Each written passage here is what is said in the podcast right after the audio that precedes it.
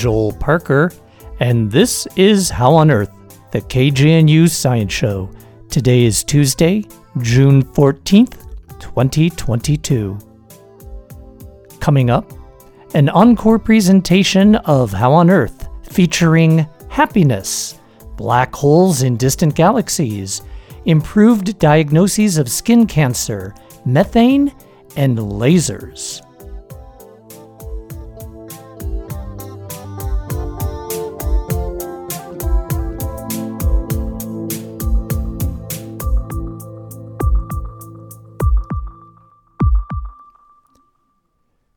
We begin with a look at some of the recent news in science. Skin biopsies have been an effective tool for early detection of skin cancer. However, it comes with a price. Carving out small lumps of tissue for laboratory testing leaves patients with painful wounds that can take weeks to heal. In recent years, more aggressive testing of skin lesions has resulted in the number of biopsies growing around four times faster than the number of cancers detected, with about 30 benign lesions now biopsied for every one case of skin cancer that's found. Finding a less invasive way to detect skin cancer would be very valuable in reducing the impact of so many tests that end up being negative.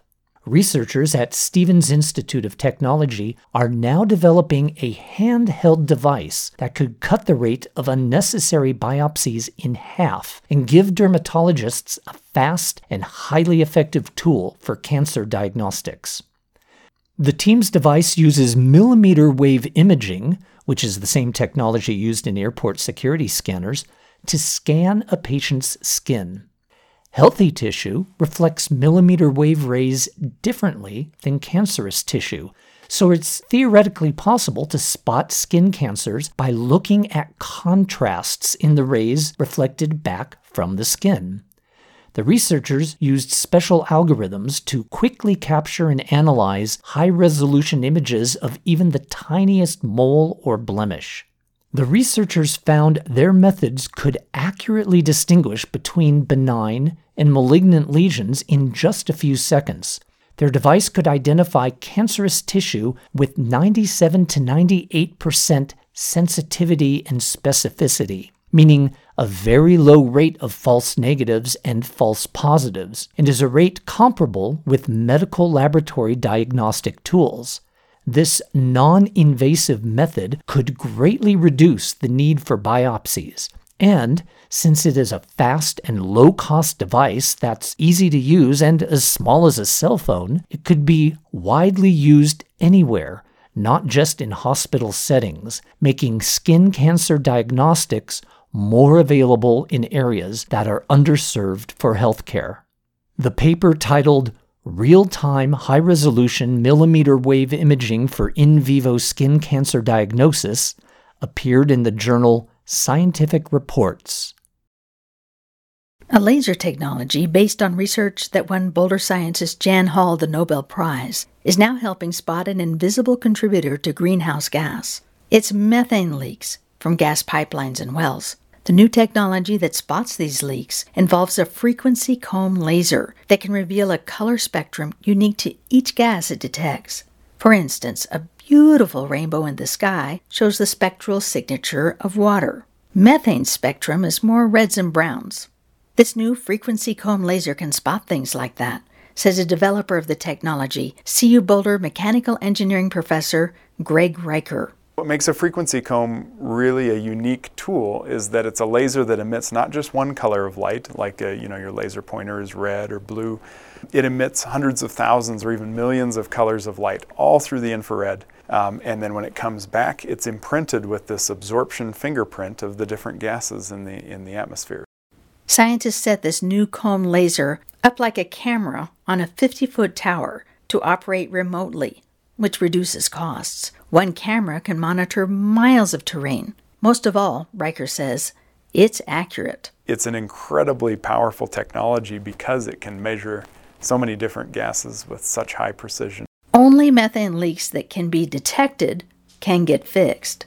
The lasers developers predict their new technology will be especially valuable for spotting big leaks and plugging them.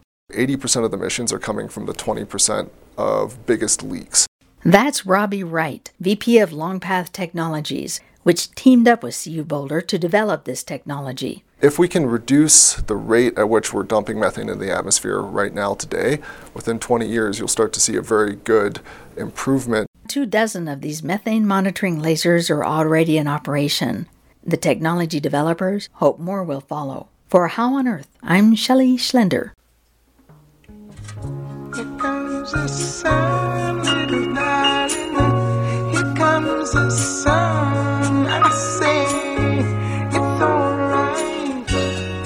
Next up, we take the Wayback Machine for an encore presentation of How on Earth features from 10 years ago, June 19th, 2012. First, Susan Moran talks with an author of the book Engineering Happiness A New Approach for Building a Joyful Life. And then Jim Pullen talks with University of Colorado astronomer Jason Glenn about black holes in distant galaxies. Even though this is from a decade ago, happiness is still relevant today, and of course, black holes are timeless. So let us join hosts Susan Moran and Beth Bartel. Here comes the sun,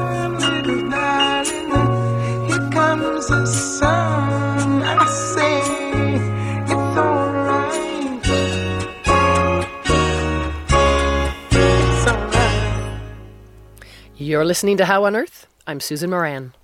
You may think the key to happiness lies in love winning the lottery, or more vacation days. But what it really comes down to is math, a mathematical formula to be precise. At least that's according to a recently published book. It's called Engineering Happiness A New Approach for Building a Joyful Life. It's written by two business and economics professors, Manel Baucells from the University of Pompeu Fabra in Barcelona, and Rakesh Sarin from the University of California, Los Angeles. Dr. Sarin's on the phone from California to share some of their and others' findings in the fields of behavioral and social sciences. Rakesh, welcome to How on Earth. Happy to be with you, Susan. So I'm curious, you're two business and economics professors. What brought you to this field of happiness? Yes, so uh, we uh, have been looking at uh, questions of uh, how should people choose uh, one business plan over the other or investment plan uh, over the other. And then we got to thinking that people choose A over B because presumably A will make them happier uh, than B. And so over the past 10 years, Susan, we have examined and analyzed data and evidence from all over the world uh, to come up with a set of laws that govern our happiness. So and, bef- mm-hmm. No, go ahead. Uh, yeah. So the thing is that, yes, our background and culture make us see uh, things differently, make us perceive things differently, but the laws of happiness uh, are universal and they apply to uh, every everyone. so before we get into the laws, I need to ask you: Are you a happier man after researching and writing your book? yes, because I practiced on uh, some of the things. Basic idea is frankly very simple. Uh, these equations give uh, why certain things happen, uh, but the basic idea is to uh, to uh, Im- um, improve your positive emotional states and reduce the negatives. so we, we call it happiness seismogram, and we measure happiness much like energy is measured by calories. Uh, we measure it uh, by happydons. So yes, when I notice that certain activities, uh, such as uh, getting stuck in traffic in Los Angeles, uh, makes road rage heaven go down. so I'm curious. Um, you say the secret lies in this math formula. Lay it out for us. So, so the thing is this. The one logical implication of these laws is that happiness equals reality minus shifting expectations. So as we try to improve our reality by working harder so we can make more money, buy a bigger house, or drive a fancier car, our expectations also shift. So we are happy for a little while, but soon enough expectations catch up with reality. So this is why it is no wonder that uh, researchers have found that American millionaires living in mega mansions are barely happier uh, than Maasai warriors of Kenya who live in huts. So we have to seek happiness elsewhere. Uh, now, now one implication of this equation will be that in our life we follow what we call a crescendo strategy, less to more. Crescendo strategy. Yes, because you see, you want a gap between reality and expectation because happiness is relative. Uh, so, this strategy, okay, let's talk about summer is coming, people may be going on vacation. On a small scale, we could say that on a vacation, rather than immediately visiting the most spectacular museum or historic site, save those experiences for the end of your trip. But it's more than vacation. As a philosophy of life, you can work to organize the chapters in your book of life from less to more. So, in raising children, for example, do not give them too much too fast, right? Because otherwise expectations will go up too high and it's hard to keep up with that. So, once you get the idea, you begin to see the applications everywhere. Now, similarly, we talk about basic goods. And the idea there is simple. So, you talk about basic goods? Basic goods. Mm-hmm. Uh, an example will be, let's say, food. You know, you eat uh, when you, whenever you are hungry each day, you enjoy your meal. So the idea there is again, think about the equation: reality minus shifting expectations. For these basic goods, our expectations do not shift, and they are also not susceptible to social comparisons because our expectation in modern society, with all the advertisements and everything around us, uh, is formed often through uh, all the messages we keep getting. Uh, so, uh, what happens in basic goods, we divided them in three categories the needs of the body, which is uh, basically food, health, uh, shelter. sleep right. and needs of the heart and the needs of the mind, and these are the things like spending time with people you love, your friends and family, listening to music you you like kind of things. Things that don't that necessarily cost much. They, don't cost much, and they give you uh, happiness consistently, right? So the thing is, it is not about that equation. I, we do not mean that you plug it in and you will be happier, but it gives you begins to open up many ideas when you look at the equation, which is supported by you know data from all over the world. Uh, that ah, I can now uh, make choices uh, that will uh, ha- that will bring me a happier life. So, so I want to stop and you for a sec. Just the crescendo strategy. It sounds kind of axiomatic. What our parents have told us probably since we were quite young. right, you know, right, don't go right. for the ice cream you now, hold off. Yes, but this is a science show after all. Tell me, what's the evidence for that being more successful in terms of bringing you more happiness in the end? Crescendo strategy, frankly, uh, is, in our terms, is a theorem in the sense that if you maximize the happiness, which is the equation I gave you, uh, this is what the optimal plan turns out to be. Now, what is the evidence? You know, we have done some small experiments and we have found, uh, I was giving you vacation example, uh, say, for example, in uh, Croatia, there are two uh, monasteries, Krka and Plitvice. Two monasteries? Krka and Plitvice, and and and people who go from less to more, Krka to Plitvice, enjoy more, and those who go in the opposite direction because of their schedule or whatever, they of course enjoy the Plitvice, the most amazing one. But when it comes to Krka, they will say, "Oh, it's just so-so," because their expectations have uh, have gone up. So, uh, so you know, empirical uh, support is there, uh, but uh, as I said, the the empirical support and scientific experiments and the data we really uh, look at to support the laws, and from the laws comes out certain uh, certain findings, and one finding is the crescendo uh, strategy in life. You see, actually, uh, some organizations are already doing it. For example, uh, for call centers or service employees, if you give people more frequent promotions, ah. of course associated with achieving some well-defined milestone or goal, that will improve uh, employee satisfaction uh, because that's a crescendo strategy, and few organizations are beginning to do that. uh, so, so there is a support uh, that this strategy uh, works. So, some would say, and I know there have been gazillion books written about uh, happiness over the centuries. Dalai Lama, not the least of them. Um, but isn't happiness itself kind of overrated? I know some would say in the Buddhist, and I mean, you're from the Hindu tradition, that it's more about waking up and being present. And some of this sounds like you're getting to that anyway. But why, why should we have such focus on happiness? Right. So, because, you know, happy people tend to be healthier, they live longer, and they have better social relationships, and happy employees are more productive. But nevertheless, I'll agree with you, happiness is not the only goal. But the thing is, you could have a meaningful life but it can it can be also a happier happier life. And we have to understand that in our definition happiness is not some um, few amazing moments in life. And those are okay. We are not against those.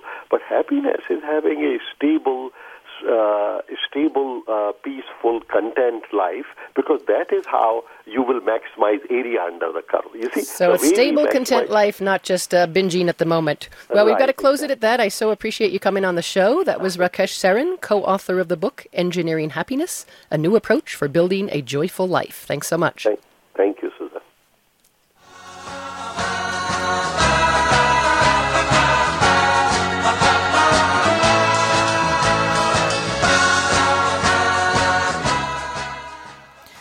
You are listening to How on Earth, the KGNU Science Show. I'm Beth Bartel. Active galactic nuclei, or AGNs for short, are vast black holes at the centers of galaxies. And by vast, we mean gigantic, as in the mass of a million suns, or even as many as 10 billion suns.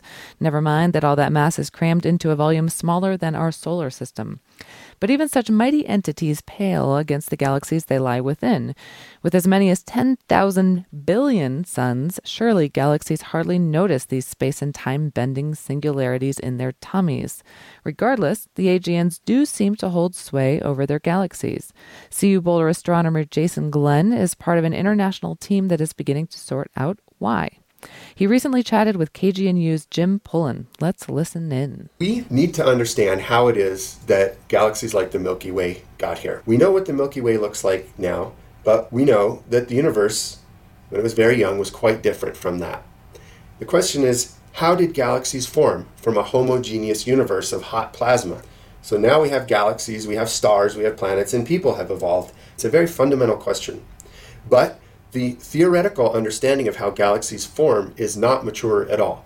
We have some of the basics right, but many of the details are missing, and they're quite important. One piece of this is that we now know that apparently all massive galaxies have supermassive black holes at their centers. And the number of stars in the galaxies, or at least in their centers, seems to be correlated to the size of that supermassive black hole. Supermassive black hole may sound large, but it's very small compared to the size of a galaxy. What one would call the radius of a black hole for a supermassive black hole in the center of a galaxy is sort of the size of the inner solar system. So it's tiny. Galaxies are many, many times larger than that. How can it be that what happens on the scale, the size scale of a supermassive black hole, or say the solar system, could be correlated to what's happening on the galaxy on the scale of the galaxy? It's a big question. Since the, the correlation between the mass of the supermassive black holes and the number of stars was observed, theoreticians have put forth a number of theories to test it. None of them have been able to be ruled out very successfully yet because the observations are difficult. However, our observations provide some of the first direct evidence that it's possible for the supermassive black holes to limit the growth of stars in the galaxies and produce the observed correlation. What our finding was was that galaxies that had the most active nuclei, the most accretion onto the supermassive black hole, or the fastest growth of the supermassive black hole, seemed to have lower rates of star formation than galaxies that had smaller black holes. So we identified galaxies in which there were active nuclei, there were supermassive black holes from their X ray emission. And then we used our new observations from the Herschel Space Observatory to figure out what the star formation rates were in those galaxies. What we found is that the star formation rates on average for the galaxies that did not have bright active nuclei was about 215 solar masses worth of interstellar gas per year being turned into stars. For those galaxies that had bright active galactic nuclei, there wasn't zero star formation, but it was about 65 solar masses per year, which indicates that as the supermassive black holes grow and get more luminous, eventually they shut off the star formation. And they don't turn it off, they just reduce it to a much lower rate. In the uh, center of galaxies, can the black holes be directly observed? Yes, so the black holes cannot be observed. They're far too small for us to see with any observational capabilities that we have now. So we have to infer their presence, and usually the inference is through gravitational interaction of matter around them.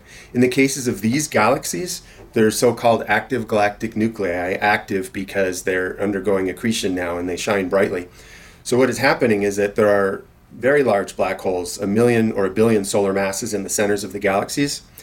And if there's sufficient material between the stars and around the black holes, then some of it can fall into the black hole. That's what accretion is. As it falls in, it orbits, and gas rubs up against other gas and it gets heated and it emits radiation.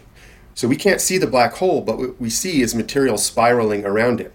And it heats up so much in some cases that it emits X rays. And so we observe X rays from the active galactic nuclei in the regions right around the black holes. That's how we know that there are supermassive black holes in these galaxies. I guess it's probably difficult to observe the stars as well. And this is where the instrumentation comes in. Can you explain how you collected the da- and used the data? Absolutely. So, star formation is also very difficult to observe. And the reason is that stars form as molecular clouds gravitationally collapse. So, there are molecular clouds uh, throughout the Milky Way and a lot in the centers of galaxies, especially early in the universe. When the clouds collapse and form stars, the radiation that the stars emit is mostly optical and ultraviolet light, so visible and ultraviolet. But the light can't get out and be observed because the molecular clouds also have interstellar dust in them. And dust absorbs and scatters light from the stars. So star formation occurs embedded in molecular clouds and we can't directly see it. But we know it happens. And the reason is that when the dust, the interstellar dust, absorbs radiation, it heats up. And when it heats up, it glows. And the glowing is in the infrared and submillimeter part of the spectrum. So, although we can't see the young stars themselves in most cases, we see the glowing from the dust and we can infer that there's star formation occurring there. So, the way we measured the amount of star formation occurring in the galaxies was to measure the amount of submillimeter radiation, reprocessed starlight, reprocessed by interstellar dust. And when you say that there's a correlation between the size of the black holes in the galaxy center and the star mass, do you mean the size of individual stars, or do you mean the rate of star formation, or the number of stars, or all of the above? That's a very good question. So the correlation is actually between the mass of the supermassive black hole and the velocities of the stars in the centers of galaxies or their bulges, which is a probe of how much matter there is in the center of the galaxies. In the centers of galaxies, the mass is dominated by the stars. So, what I mean when I say the mass in stars, I mean the number of stars. And there's a range of masses. Not all stars have the same mass, but it's basically the number of stars. So, there's a correlation between the mass of the supermassive black hole and how many stars there are in the center of the galaxy. Can you explain the physical mechanism that has been proposed uh, to explain that correlation? Oh, that's a really hard question. Without some sort of negative feedback, it's very hard to explain. The correlation was observed over a decade ago, and multiple theoretical explanations have been put forth. At this point, most of them have been plausible because they don't make predictions that we can test observationally. We're just starting to get at that now. There are likely a couple different, a few different possibilities. One is that when we have accretion into black holes, the material glows and we see X rays, but there are also jets that shoot out. They send radiation out into interstellar and intergalactic space. And that gas can, coming out of the quasar, can expel gas from the host galaxy where stars would form. And so it can prevent more star formation meaning when the black hole starts to form, it can shut off star formation. The more massive the black hole, the more effective that process is, and you could have a correlation between the mass of the black hole and the number of stars in the galaxy. There are still major questions to answer. For example, it seems that now we can show that when black holes get massive enough, they turn off or they slow down star formation. We need to see how tight that relationship is. But this doesn't explain at all how it happens. So now we have to observe many more objects and we have to refine our observations, observe galaxies in detail, compare those to theoretical predictions, and see if we can figure out the mechanism by which the supermassive black holes quench star formation. That was CU Boulder astronomer Jason Glenn talking with How on Earth's Jim Pullen about how black holes affect galaxies.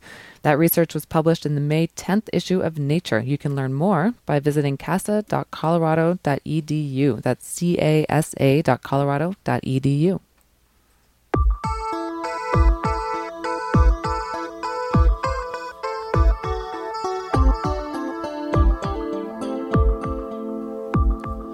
That's all for this edition of How on Earth. Our executive producer is Joel Parker. This week's show was produced by Beth Bartel and was engineered with by Jim Pullen.